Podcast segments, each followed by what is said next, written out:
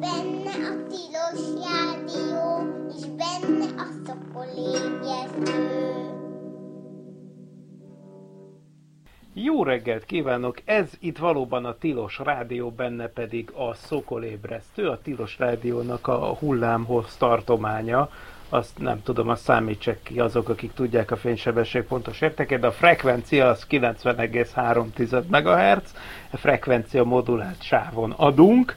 Ez a húsvéti adásunk, húsvét hétfőn hallatszunk, de ez nem azt jelenti, hogy bent vagyunk a stúdióban, mert ez egy konzervadás, hiszen locsolkodni vagyunk éppen. Vagyis hát, ahogy ezt lehet itt ebben a járványhelyzetben végrehajtani, úgy, hogy nem is adok adástelefonszámot, az én nevem dr. MZ per X, és a többes számot viszont az indokolja, hogy itt vannak velem a vonalban az állandónak tekinthető szakértő vendégeink Pál Andris és Werner Norbi. Sziasztok! Sziasztok! Jó reggel, sziasztok! És ugye kettő héttel ezelőtt, amikor legutóbb volt Szokolébresztő, amiben egyébként ugye Suminski Nándor volt a vendég, akkor az annyira friss hír volt ez a dolog, hogy konkrétan az adás előtt másfél órával indult el Bajkonurból a Soyuz 2.1 hordozó rakéta fedélzetén nagyon sok egyéb teher mellett az általatok fejlesztett műhold, a GRB Alpha, és amikor volt az az adás, akkor még nem is tudtuk, hogy egyáltalán a műhold az bejelentkezik-e, hiszen az még aznap később, este történt meg, hogy tényleg igazolódott, hogy a műhold az remekül működik, de azóta ez megtörtént, és akkor már akkor megígértük, hogy akkor a következő adásban, ami a mostani, majd visszatérünk erre, és hát nagyon gratulálok az egész csapatnak, meg nektek főleg, mert hát a, a, a szokolébresztő kedvenc műholdja, az amennyire mi tudjuk ezt, ugye tökéletesen működik, bármint a mi alatt ugye a nagy közönséget értem, mert most ebből én nekem sincsenek benfentes információk, na de majd most lesz. Szóval me- meséljetek arról, hogy hogyan telt az elmúlt két hét, és hogyan működik a GRB alfa, és még az sem ártana, hogyha emlékeztetnénk a hallgatóinkat, hogy tulajdonképpen ez a pici műholdacska, ez mit is, mi, mi, mit keres odafönt, és mi neki a dolga.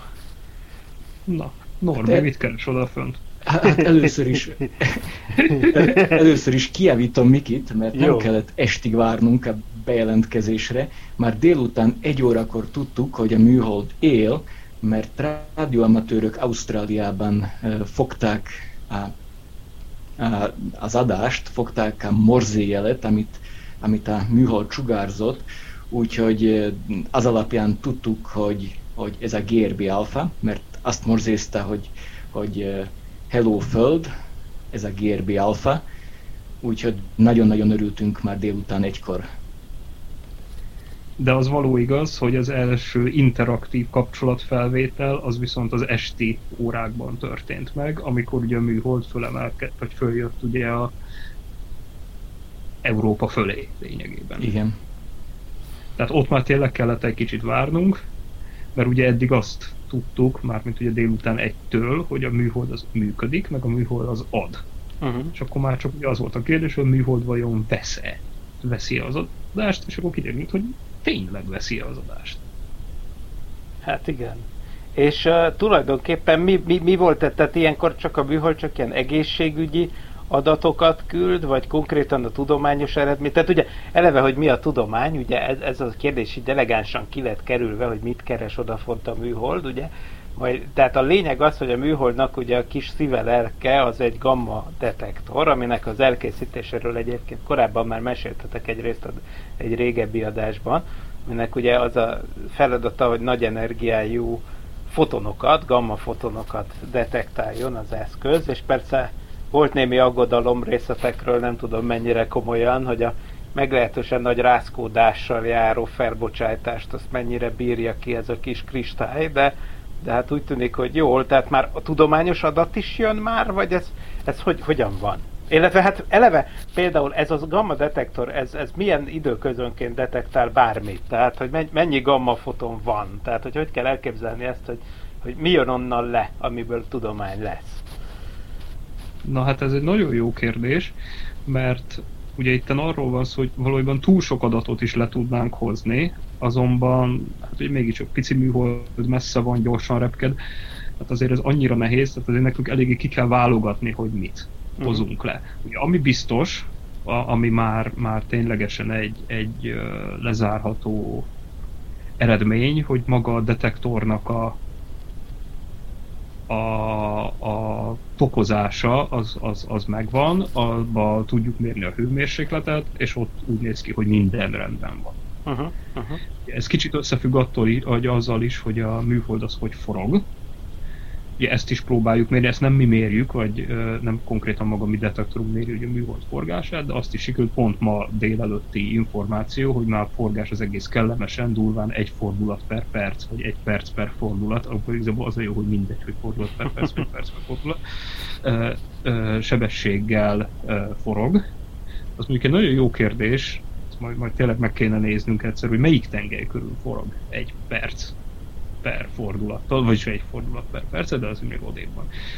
Ugye most itt készítjük elő mi is azokat a szoftveres frissítéseket, amiket a korábban már beszéltük, hogy hát igen, az valójában az az egyik első dolgunk, hogy, és akkor azt elkezdtük itt az elmúlt napokban, hetekben, vagy hát közöttekről pont, hát végülis igen, mert két hét az már egy, kettő, igen, az már többes szám, igen, az elmúlt hetekben ezt elkezdtük előkészíteni, úgyhogy ez szép lassan az is föl fog csorogni, sőt, igazából már nagy része föl is ment, és majd ezzel ténylegesen beindítjuk a tudományos adatgyűjtést. Ugye az, hogy ez kicsit elhúzódik, az önmagában nem akkora tragédia, ez uh-huh. teljesen benne volt a pakliban, mert hogy ugye maga a mostani szoftver, ami fut a műholdon, az tulajdonképpen képes tudományos adatgyűjtésre, tehát nem ezzel van a, a nem ez a szűk keresztmetsző, hanem szűk keresztmetsző, hogy hozzuk le hatékonyan. Na és akkor itt tulajdonképpen itt volt egy kis hiányosságunk, hogy ez nem lett kellően hatékonyra megtervezve, de ettől függetlenül, ami meg igen, az meg ott úgy néz ki, hogy minden működik.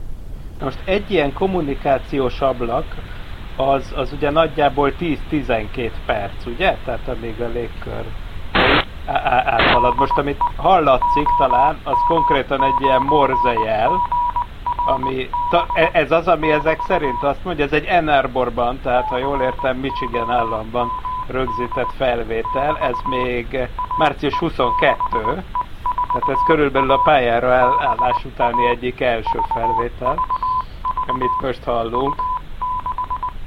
Tehát ez, ez, ez az, amikor azt mondja, hogy hello Föld, itt a GRB alfa? Igen, igen. igen. exaktul. Ez, ez marha jó.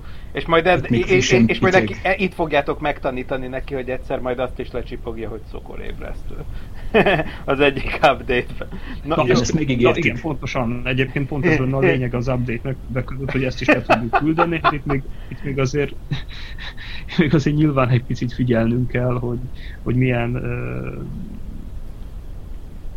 parancsokat kell kiadni itt a műhold uh-huh. úgymond házon belül, uh-huh. hogy akkor utána azt mondja a, a, a rádió, hogy pity, pirity, pity, pirity.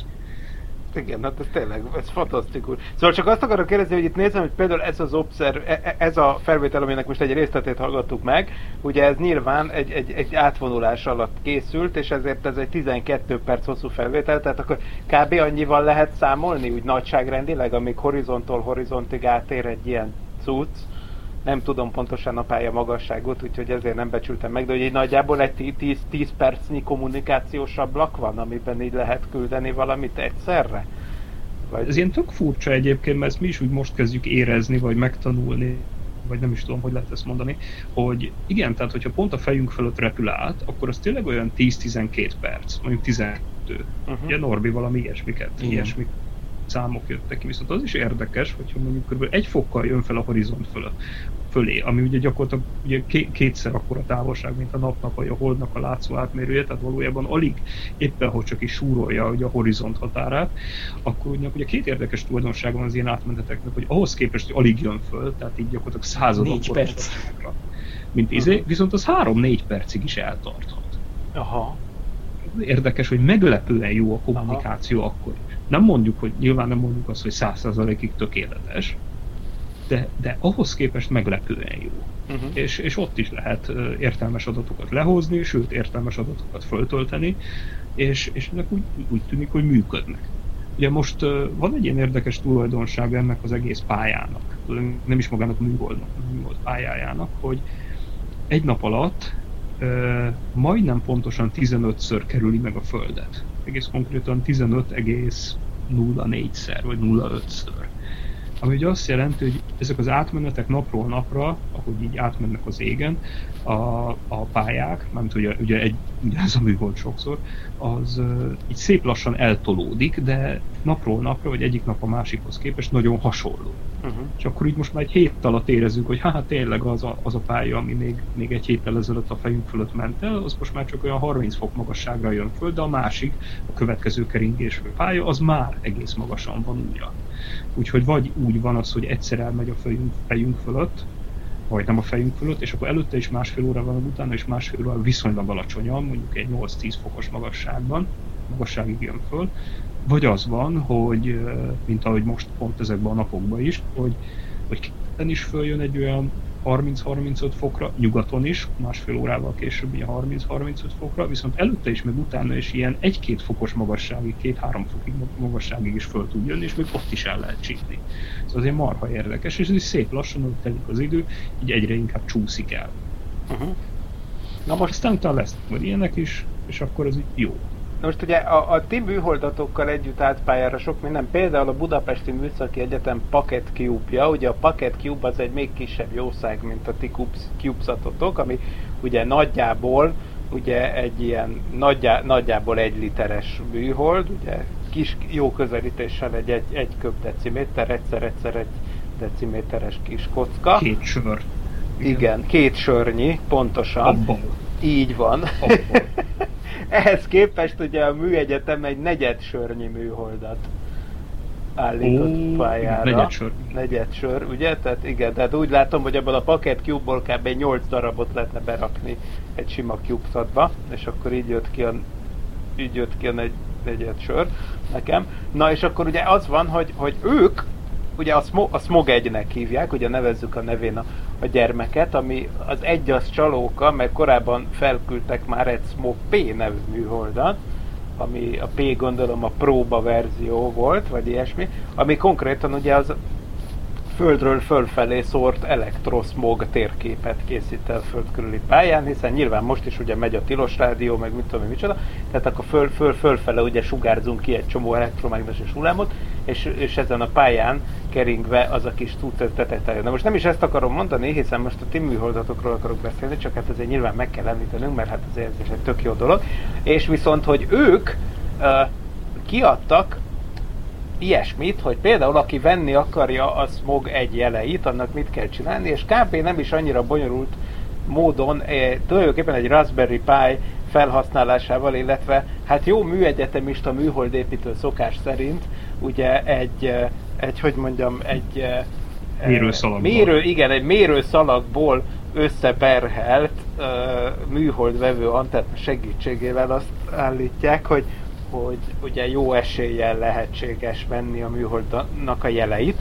Na most a ti országotok, az ha jól látom, az a 437,025 MHz környékén ad, és, és például, hogyha valaki hallgatónknak, a Tilos Rádió hallgatói között vannak ilyenek szép számmal, van valamilyen rádióamatőr vénája, vagy érdeklődése, akkor, akkor milyen módszerekkel tudna esetleg nekilátni annak, hogy mondjuk a, a GRB alfának a jeleit is tudja venni, illetve például említettétek, hogy a rádióamatőr közösségnek jó voltából tudtátok meg ti is először, hogy, hogy él a műhold egyáltalán. Nyilván akkor az adatok begyűjtésében is számítotok a rádióamatőrökre, de ezt hogy kell elképzelni? Tehát ez hogyan, hogyan működik? Hogy mi, mik, vannak ennek bejáratott módjai? Tehát van egy konkrétan CubeSatokra specializálódott rádióamatőr közösség, és akkor felosztják az adatokat valami online adatbázisba, vagy hogy, hogy kell ezt így elképzelni? Ez engem nagyon érdekel.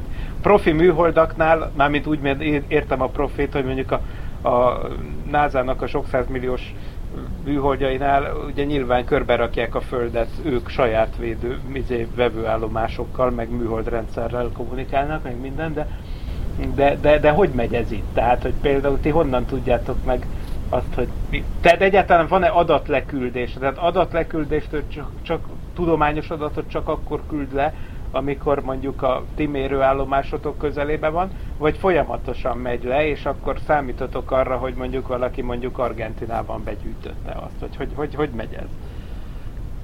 Hát tudományos adatot azt csak a mi földi állomásunkkal uh-huh. veszünk. Aha. De még ezt akartam mondani, hogy, hogy a műholdon tulajdonképpen két rádió van. Van egy VHF sávban működő rádió, ilyen 145 MHz, 146 MHz környékén, és egy UHF sávban működő rádió 437 MHz környékén. Uh-huh. Uh-huh. És amit um, most csinálunk, az az, hogy hogy, hogy a műholdnak VHF-en küldjük az adatokat 146 MHz-en, és a műhold UHF-en küldi nekünk az adatokat. Aha. És így ez, ez, ez optimálisabb, mert VHF-en kisebb a rádiószmog, úgyhogy jobban vesz a műhold, mint UHF-en, mert kisebb a zaj a földről, és van ilyen redundancia is a rendszerben, hogyha az egyik rádió elromlana, akkor ott van a másik, és lehet azt használni föl és le kommunikációra is. Hát ez tök jó.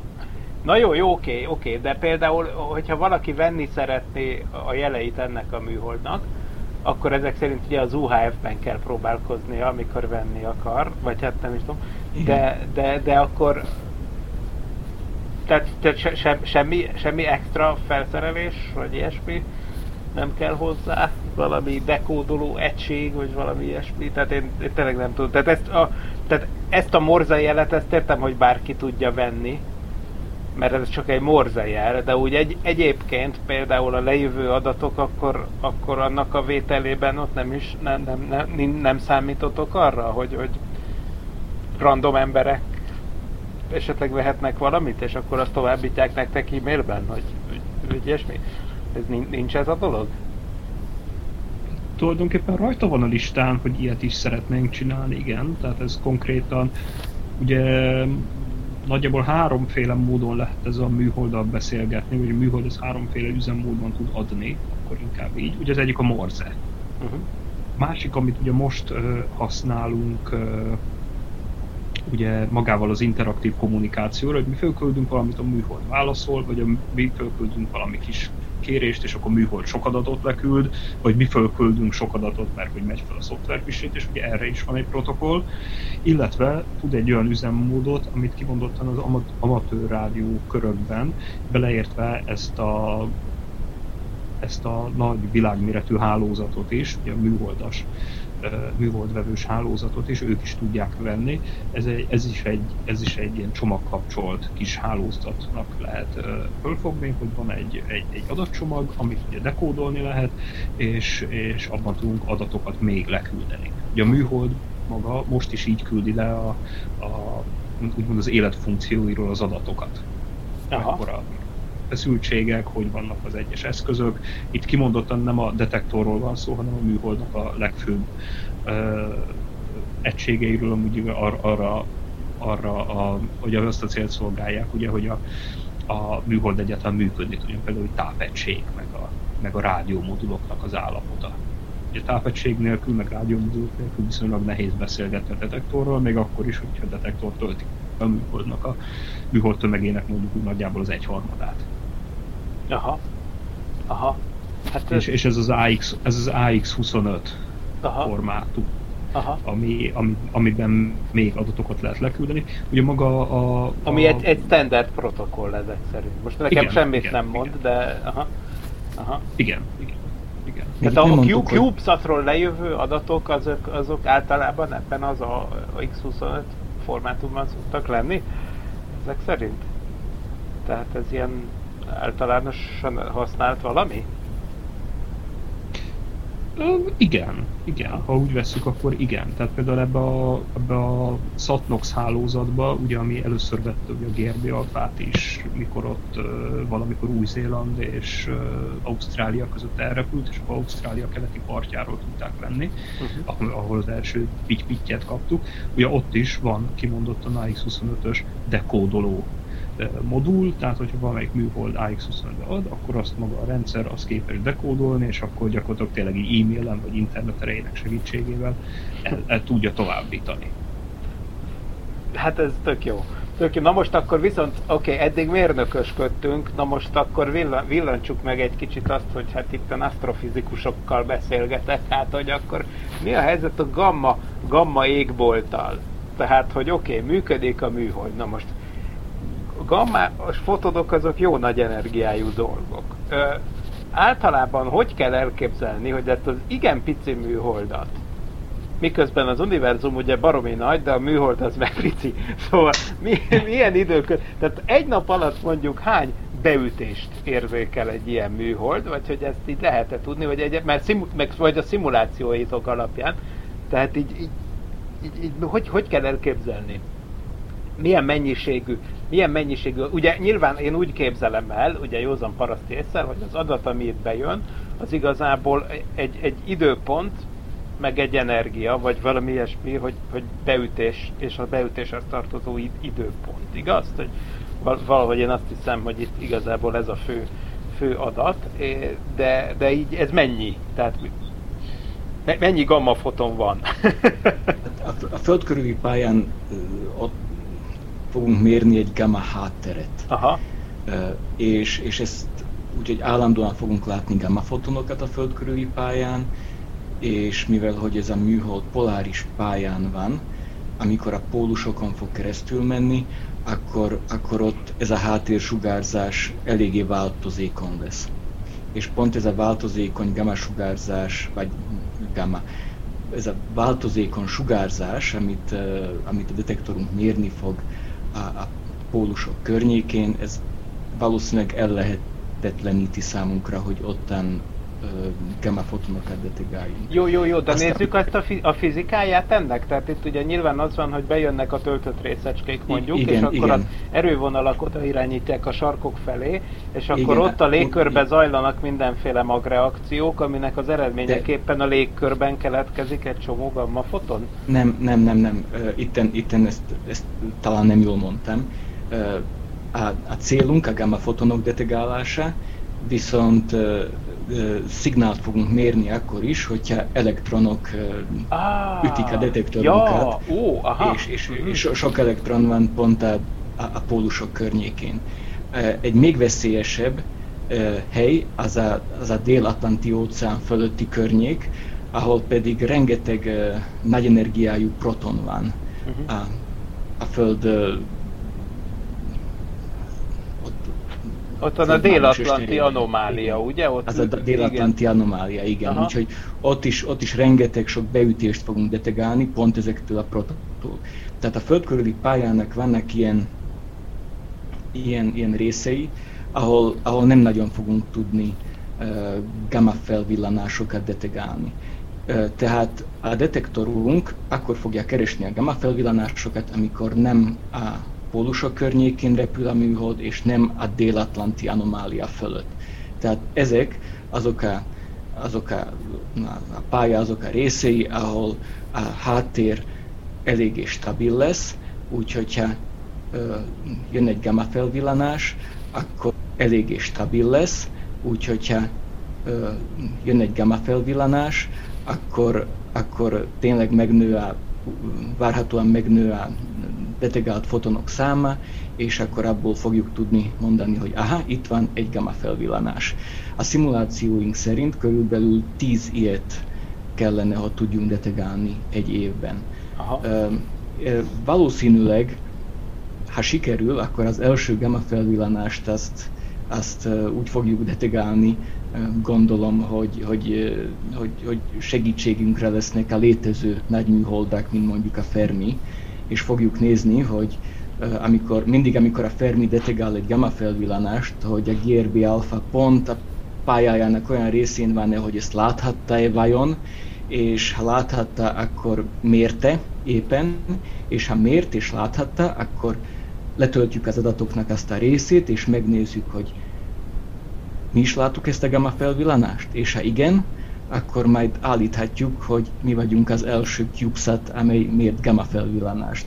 Legalábbis egész biztos az első egy unitos CubeSat. Hm.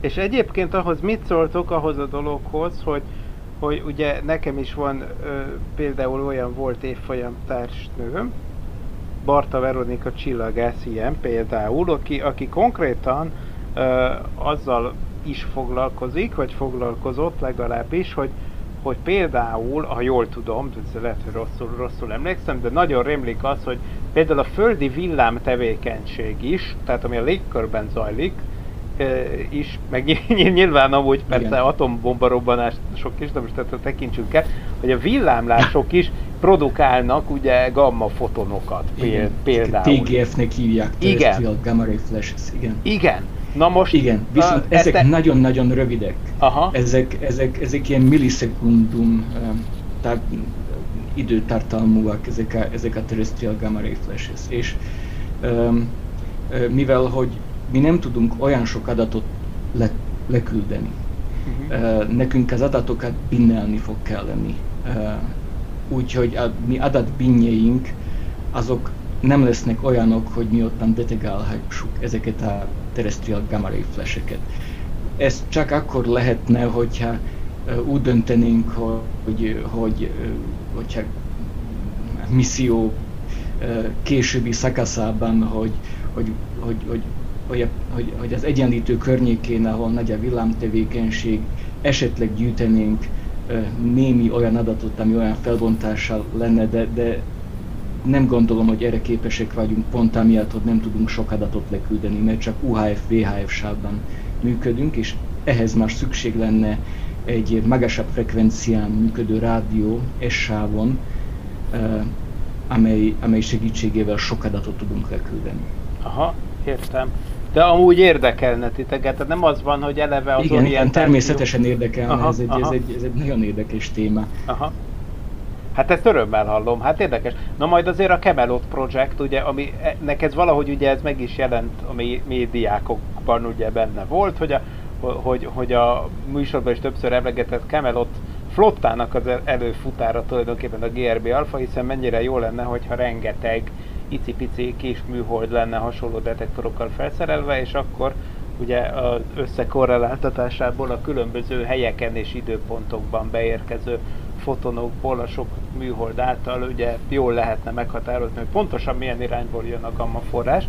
De és én eddig azt gondoltam, hogy milyen jó, mert akkor azt majd a csillagászati célokon kívül erre a földi eredetű gamma felvillanások lokalizálására is lehet használni, de akkor ezek szerint ezek szerint ez nem, nem igaz? Vagy, vagy esetleg majd ez... Igen, igen, mert a Camelot műholdaknak kell, hogy legyen S-sávú rádiója is. Ja, aha. Mert ott muszáj lesz olyan felbontással mérni, hogyha lokalizálni akarunk. Akkor ott el kell, ja, el kell hogy érjük el egy millisekundumos Ja, értem. Tehát akkor ezt a rész, igen, tehát akkor ez tulajdonképpen csak a detektornak a tesztelése, de nem magának a, a, a konkrétan a Camelot nál tervezett mérési módszernek a tesztelése ilyen értelemben, mert akkor ezt ezzel a felbontással ilyen módon akkor nem is lehet még tesztelni ebben a formában? Vagy, vagy hogy, hogy kell ezt így megfogalmazni nekem, hogy ér, ér, érthető legyen számomra.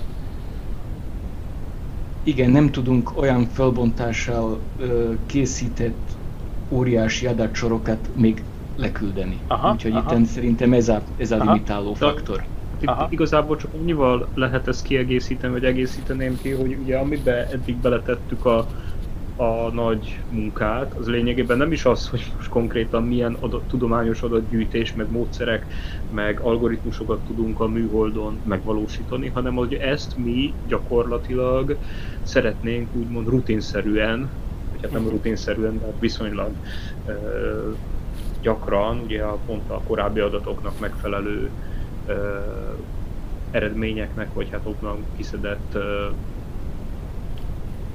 tapasztalásoknak, tapasztalatoknak függvényébe frissíteni. Aha. Tehát, hogyha úgy gondoljuk, hogy na most akkor megváltoztatjuk az adatgyűjtési módot, de teljesen gyökeresen, tehát ez most így abszolút el nulláról, tehát nem az, hogy van valami algoritmus, amin csak hát egy-két paramétert tudunk tekergetni, de egyébként nem teljesen gyökeresen, és ebbe beletartozik az is, hogy akár itten uh, mikroszekundum pontossággal próbáljunk kimérni valamit hogy ez nagyon végletes, csak az persze, az, az, az persze az, ahogy Norbi is mond, mondtad, ugye ez, ez baromi sok adatot termel. Tehát nyilván az, hogyha mondjuk van egy földi előtti gamma felvillanás, az azért nem lehetetlen ugye ezzel a műholddal, hogy kimérjük, mert maga az időfelbontása, meg a detektornak a tulajdonsága ezt lehetővé teszik, csak annyira trükkösen kell valószínűleg megcsinálni ugye ehhez az adatgyűjtést, meg az adattárolást, hogy, hogy ezt ténylegesen meg tudjuk valósítani. Most nyilván itt a következő hetekben az a célunk, hogy fölvegyük ezt a hátteret, ugye amit Norbi is mondott, hogy milyen a háttér egyáltalán ebben az egész izében, az nyilván úgy, hogy hossza, hosszú, kellemes mérési sorozatokkal, hogy mondjuk egy expozíció úgymond, az mondjuk legyen 10-20 másodperces, tehát úgy kellemes hosszan ugye le tudjuk tapogatni ugye a Föld környezetét, abban viszonylag jó felbontással, energiafelbontással le, le is menjük az adatokat, akkor ezt így gyűjtögetjük pár napig, és hogyha ez megvan, akkor levonjuk a tanulságokat. Na, milyen a háttér? Na, ez hogyan függ attól, hogy a műhold éppen merre járt? Na, izé, akkor ebből hogyan lehet úgy módosítani az eljárásokat, hogy, hogy kisebb legyen az időfelbontás. Na, milyen energiafelbontással érdemes akkor lementeni. És ugye ez mind attól függ, ugye Norb is mondja, hogy mennyi adatot tudunk lehozni, illetve mennyi adatot tudunk tárolni mert hogyha van valami érdekes, ugye mondjuk a Fermi is észre egy gamma felvullást, de mi arra közvetlenül még nem harapunk rá, viszont cserébe lemérjük, akkor ugye elég csak azokat az adatokat lehozni, mi pont akkor készültek, amikor más műholdak is érték, vagy mi mérték ezt a jelenséget. Tehát, hogy nyilván innen fogunk kiindulni és akkor utána később megnézzük, hogy ez hogy néz ki, milyen a jel alatt, és akkor utána remélhetőleg egy Magyarország feletti, vagy Csehország vagy Szlovákia feletti átmenet során, vagy kettő ilyen átmenet során szépen föl tudjuk tölteni az új programot, ami már javított változattal, vagy adott problémára optimalizált változattal tudja megcsinálni ezeket az adatgyűjtő eljárásokat. Uh-huh. Itt még hagyd mondjam el azt, hogy, hogy a gamma felvillanások a detegáló műholdak általában nem ilyen pályán vannak. Úgyhogy itt már azok a háttérmérések is nagyon-nagyon érdekesek lesznek. És nagyon érdekes lesz ezeket összehasonlítani a szimulációkkal, amelyeket a kollégáink csináltak, hogy mennyire egyeznek ezek a mérések azzal, amit várunk. Úgyhogy ez is, ez is már egy ilyen első, első tudomány lesz. És még itt hagy mondjam el azt, hogy a GRB alfa az egyik minimum vagy kevés én, én nem tudok más ilyen egyunitos CubeSatokról, ahol szoftver frissítést lehet csinálni. A NASA már hosszú ideje így működik, tudjuk, hogy amikor a, a Percy Mars rover is leszállt a Marson, akkor az első napok azzal teltek, hogy szoftver frissítést csináltak a Mars roverben. Magyarul mi úgy működünk, mint a NASA, nem? Csak kicsiben. Igen, mi is úgy. Békésen programozik, aztán elkezdjük föltölteni a ákombákomot, aztán hajrá. Úgyhogy Andris ezt úgy csinálta meg, mint ahogy a NASA csinálja. Igen, igen, és azt ugye meséltétek múltkor, hogy, hogy a másik műholdatok, aminek ugye, ugye júniusban várható a startja, a Vözelusat 2, ugye, ha jól, jól, jól tudom, mert mi majd Floridából indul útra. Most, uh, már, ott... most már Vandenberg. Igen? Ó, nem á. Ó, hát Igen, úgy áttették. terveztem, hogy elmegyünk megnézni. Hát Kaliforniában nem utazunk. Ó, na jó van. Szóval, oké. Okay. Tehát ezek szerint az is poláris pályára megy. Igen. Igen. Na mondjuk az nyilván eddig is így volt, csak, csak igen. Csak ugye meséltétek, hogy, hogy újabban már Floridából is a SpaceX az kacérkodott a poláris pálya gondolataival. Ugye, ugye kedves hallgatók, ugye az amerikai Egyesült Államokból uh, rendszerint poláris pályára a Vandenbergből, Kaliforniából indulna. Igen, de SpaceX már indított egy De az pár, így van, így van. Kuba fölött. Igen, és egyébként most így meglep, mert hát mondtátok, hogy ez is egy kb. egy poláris pályán kering visszatérve a GRB alfára, de hát egyébként az oroszok sem Bajkonurból szokták indítani a poláris pályás műholdakat, és most mégis Általában, ez történt. Igen. Most mégis ez történt, tehát mindegy, hihetetlen időket élünk. Na, szóval, hogy van ez a másik három unitnyi, tehát a GRB alfánál háromszor nagyobb uh, cseműhold, amelyre be szintén bekerültetek, ugye erről már volt korábban adás, meg majd még lesz is, a startidőpont úgy változatlan? Annak. Tehát az, az oké, okay, hogy Vandenbergről indul, de még mindig azt mondják, hogy június, vagy akkor most egyúttal az is csúszott. Június 15. Június 15, na, nagyon jó. Oké, okay, tehát június 15-én indul, És, na ezt azért hoztam ide, mert ha jól tudom, már ott is ezt, a, ezt az Andris féle repülés közben frissítős dolgot fogjátok használni, igaz? Tehát ez, ez, vagyis hát ez a NASA féle, de, de szóval, hogy ezt, ezt, ezt ott is használjátok már, igaz? I- igen, ott is, ott is ez a terv. Aha. Hát, hogyha ha, ha szerencsések a, csillagá, a szerencsés lesz a csillagállás, akkor így mondom, akkor még az is lehet, hogy ugye olyan sokat csúszott az Zuluszat 2 startja, hogy ki kell menni majd akkumulátorokat tölteni. Uh-huh. És akkor még lehet, hogy lesz lehetőség ott frissíteni. Ugye ez, ez nem olyan frissítés, nem olyan durva frissítésre kell gondolni, mert itt van egy, egy, egy ilyen előkészítő program, ami, ami igazából csak annyi a szerep, hogy frissítse a főprogramot, meg, meg elindítsa, ahhoz ugye nem nyúlunk, az tabu. Uh-huh. Uh-huh erről van szó, úgy alakult ki ez a dolog, hogy, hogy azért van egy olyan része a programon, amik nem tudunk, és jó, igazából se igaz, mert hogyha nagyon akarnánk, akkor még azt is tudnánk frissíteni, de azt nyilván nem akarjuk, mert az tök jól működik. Úgyhogy, úgyhogy e, ez, a, ez az elgondolás, hogy azt békén hagyjuk, viszont a fő programot frissítjük, és nyilván, hogy akutöltésnél is csak azt frissítenék. És akkor nyilván, hogyha földön ott az ember oda megy egy USB-s drótmadzaggal, bedugja a laptopjába, megnyomja az Entert, akkor az pár másodperc alatt frissül. Itt meg ugye milyen hosszú volt Norbi, amíg föltöltöttük az új streamet, most mondjuk két nap. Kicsit több, mint két de ugye mi is közben tanultuk, tehát ugye pont ez volt a lényeg, hogy hát csináljuk így, biztos jó lesz, akkor jó, nem olyan rossz, de, de, de csináljuk esetleg kicsit máshogy, valószínűleg még hatékonyabb lesz. Aztán kiderült, hogy még az se teljesen hatékony, úgyhogy most, most ezzel az új javított uh, programmal gyakorlatilag olyan algoritmusokat is fölküldünk, ami még ezt a föltöltést elősegíti, szóval kicsit ilyen, kicsit ilyen, ilyen, ilyen iteratív, nem is tudom, hogyan lehet ezt szépen megfogalmazni, magyarul iteratív. Jó, jó, igen, igen, igen. Hát igen, ez a, ez a repülés közben tanulunk című. Hát ez nagyon jó, ez tök jó. Igen, hát Na. Kezdők vagyunk mi is, izé egyszerű, egyszerű dolgokból indulunk ki, aztán vagy működik, vagy nem, de úgy, úgy eddig nagyjából minden oké. Okay. Szóval ez, ez jó.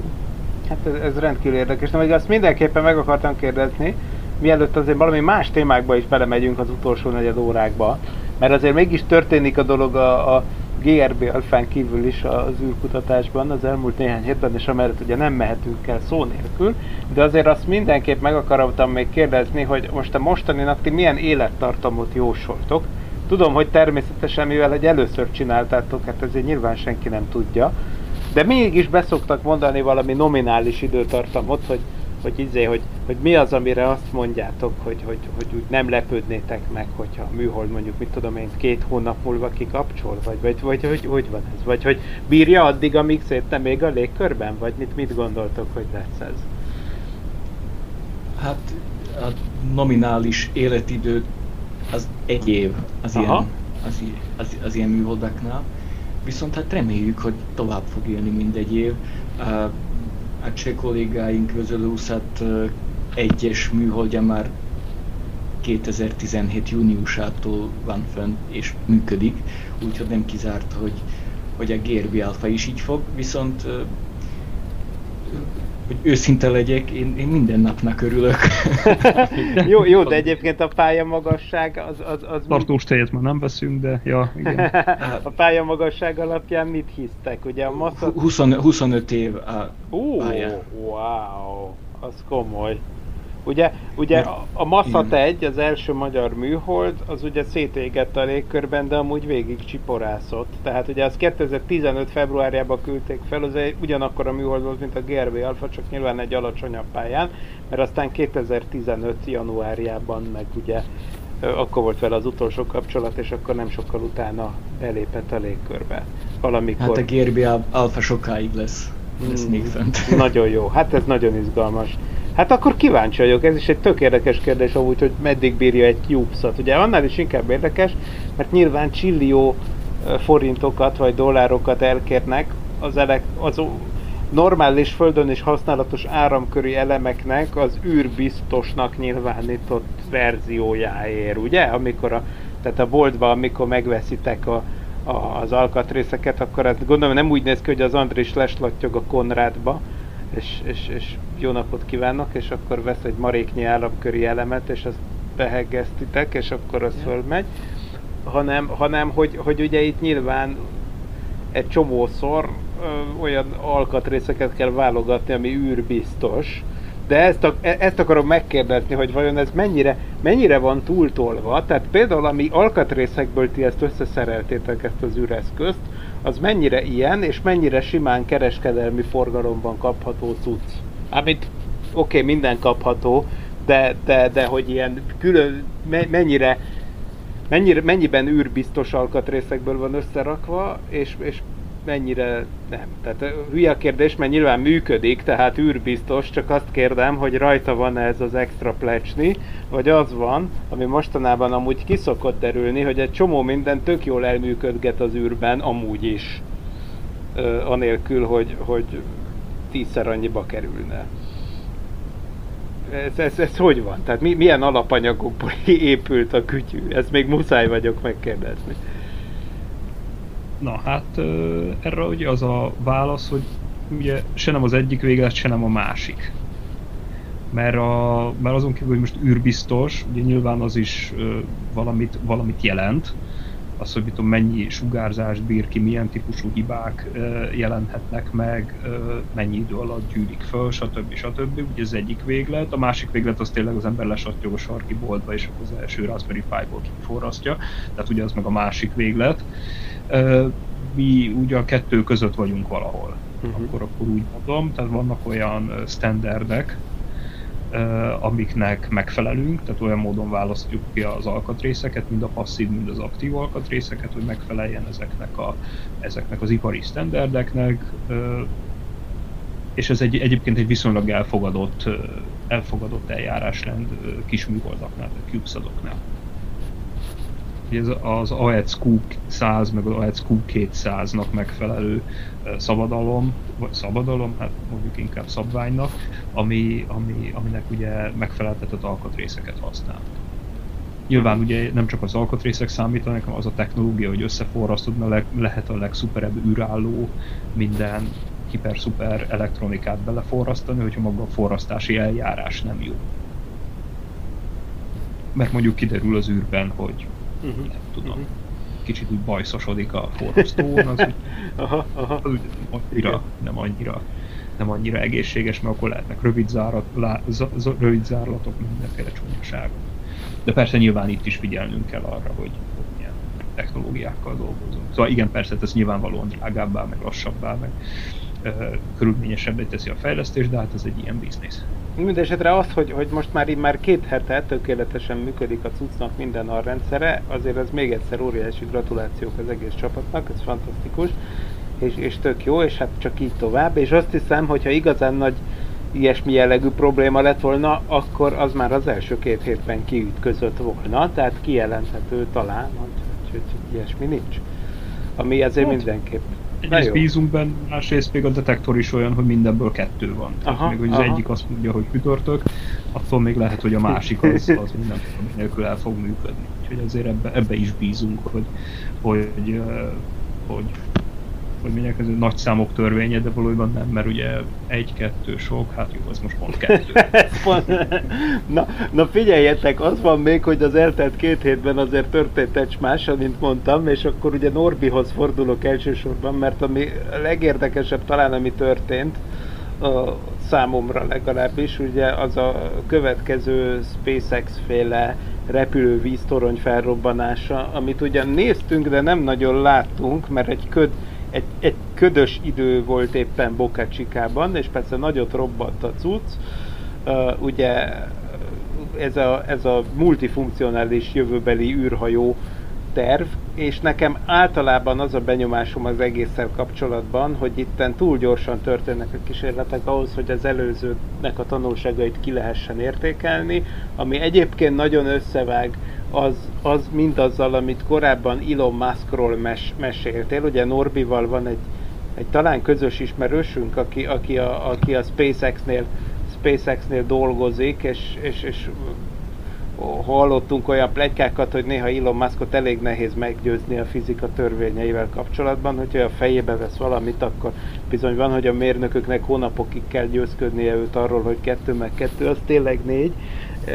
Tehát, hogy, hogy egy kicsit, kicsit én azt gondolom, hogy, hogy valami ilyesmi lehet itt ennél az őrült tempónál, ami megy, hogy itt fo- so- folyamatosan robbannak föl ezek, ami egyébként egyfelől teljesen normális, hiszen ez egy fejlesztési folyamat, egy soha nem volt még hasonló repülőjármű se, új megoldásuk sokasága van, másrészt egy, egy normális, hogy felrobbangatnak, másrészt meg egyszerűen nem tudom elképzelni, hogy azok az egy-két hetes időtartamok, amik esetként a tesztek között el, eltelnek, azok, azok lehetőséget biztosítanak a mérnököknek arra, hogy tényleg tanuljanak a tanulságokból, hiszen már a következő példány rendszerint rég kész van, mire az előző problémáit értékelik ki. Tehát Norbi, hozzád fordulok, mint SpaceX ügyi szakértőnkhöz, hogy most Léci, ilyen nagyobb kontextusban is értékeld már, hogy mi történik ott a Bokacsikában, és hogy hogy látott ezt az egészet, hogy, hogy, hogy mi zajlik ott, és, és, és miért. Oké. Okay hogy ez a, ez a robbanás, ez, ez engem rendesen meglepett, mert az előző repüléseknél azért láttunk egy fejlődést. Láttuk azt, hogy, hogy a rakéta felrobbant, viszont már a következő repülésnél tanultak a mérnökök az előző repülés hibájából, azt megjavították, már a leszállás tovább jutott, és a, és a hiba egy későbbi fázisban történt meg, úgyhogy látunk fejlődést az előző három uh, spaceship repülésnél. Ez viszont uh, úgy látszik, hogy, hogy, hogy itt, itt a hibá még az első hajtómű beindítása után, ahogy, ahogy jött visszafelé a rakéta, utána történt a robbanás. Nem tudjuk pontosan mi történt, azt tudjuk, hogy, hogy nagyon apróra, apróra szaggatta a robbanás magát a, a Starship-et, az eszközt, és, és némely darab elég távolra repült, úgyhogy Úgyhogy, úgyhogy itt tényleg egy, egy komoly hiba történt. Viszont ahogy mondod, az őrült gyors fejlődést, fejlesztést már az SN15 egy, egy a Starshipnek egy, egy jóval jobban továbbfejlesztett változata már most készül el, és az elkövetkező napokban ki lesz vívve a, az, az állványra, onnan a felbocsátás van, úgyhogy, úgyhogy a fejlő, fej, fejlesztés Boca Chicában megy tovább, e felé a, az SM15 felé, ahol, ahol, ahol több száz ö,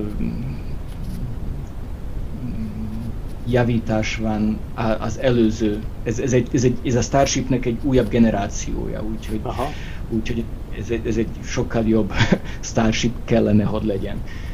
Közben folyik a, a boosternek, magának a hordozó rakétának is a fejlesztése de befejezték a BN1-et, a booster pro- első prototípusát, ami még csak egy ilyen e, prototípus, ahol magát az összeszerelést próbálták.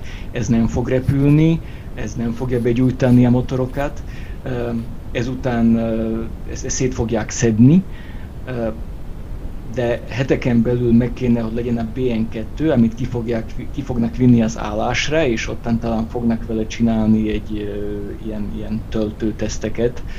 Uh, lehet, hogy motorgyújtás is lesz, és aztán a BN3 lesz az, ami, ami repülni fog. Uh-huh.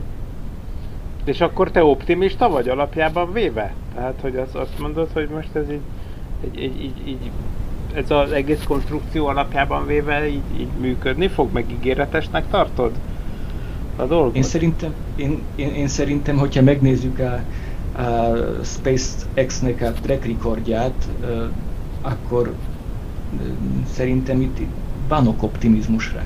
Persze a dolgok valószínűleg tovább fognak tartani, Elon Musk azt állítja, hogy, hogy, a, hogy az egész cucc már júliusban földkörüli pályára fog állni.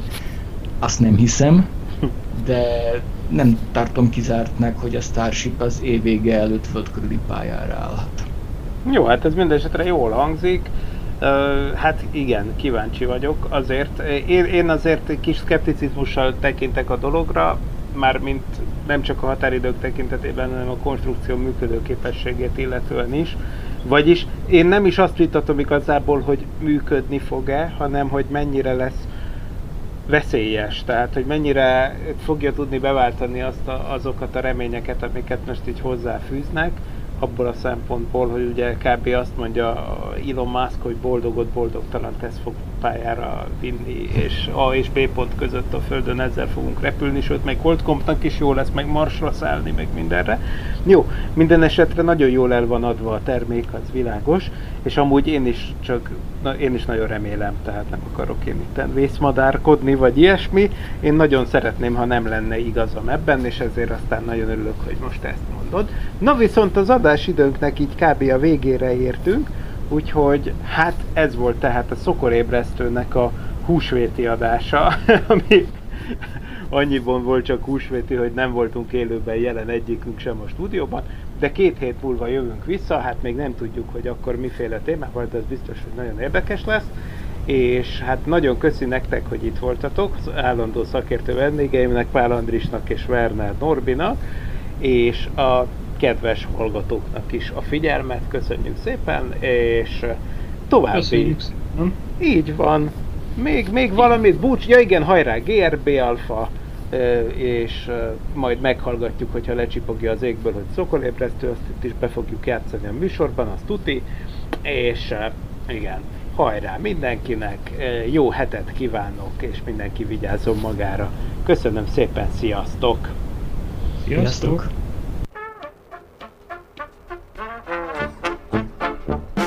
Mm-hmm.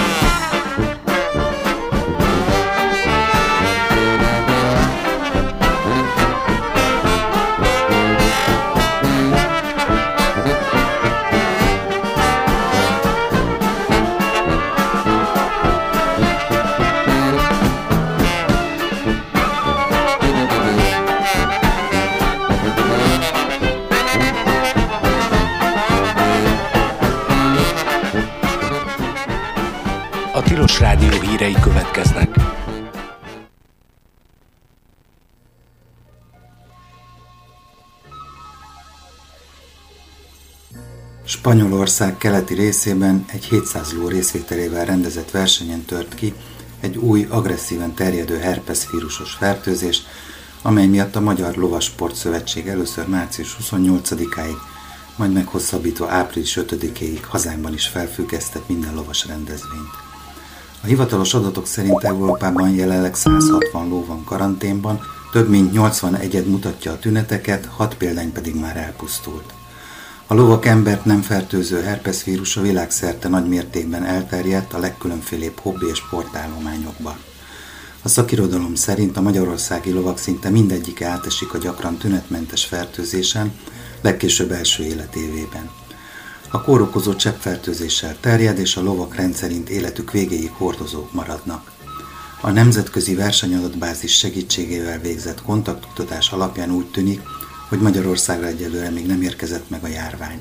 A jelenlegi állás szerint a szigorú karantén szabályok és az általános higiéné betartása védelmet jelenthet a hazai állománynak.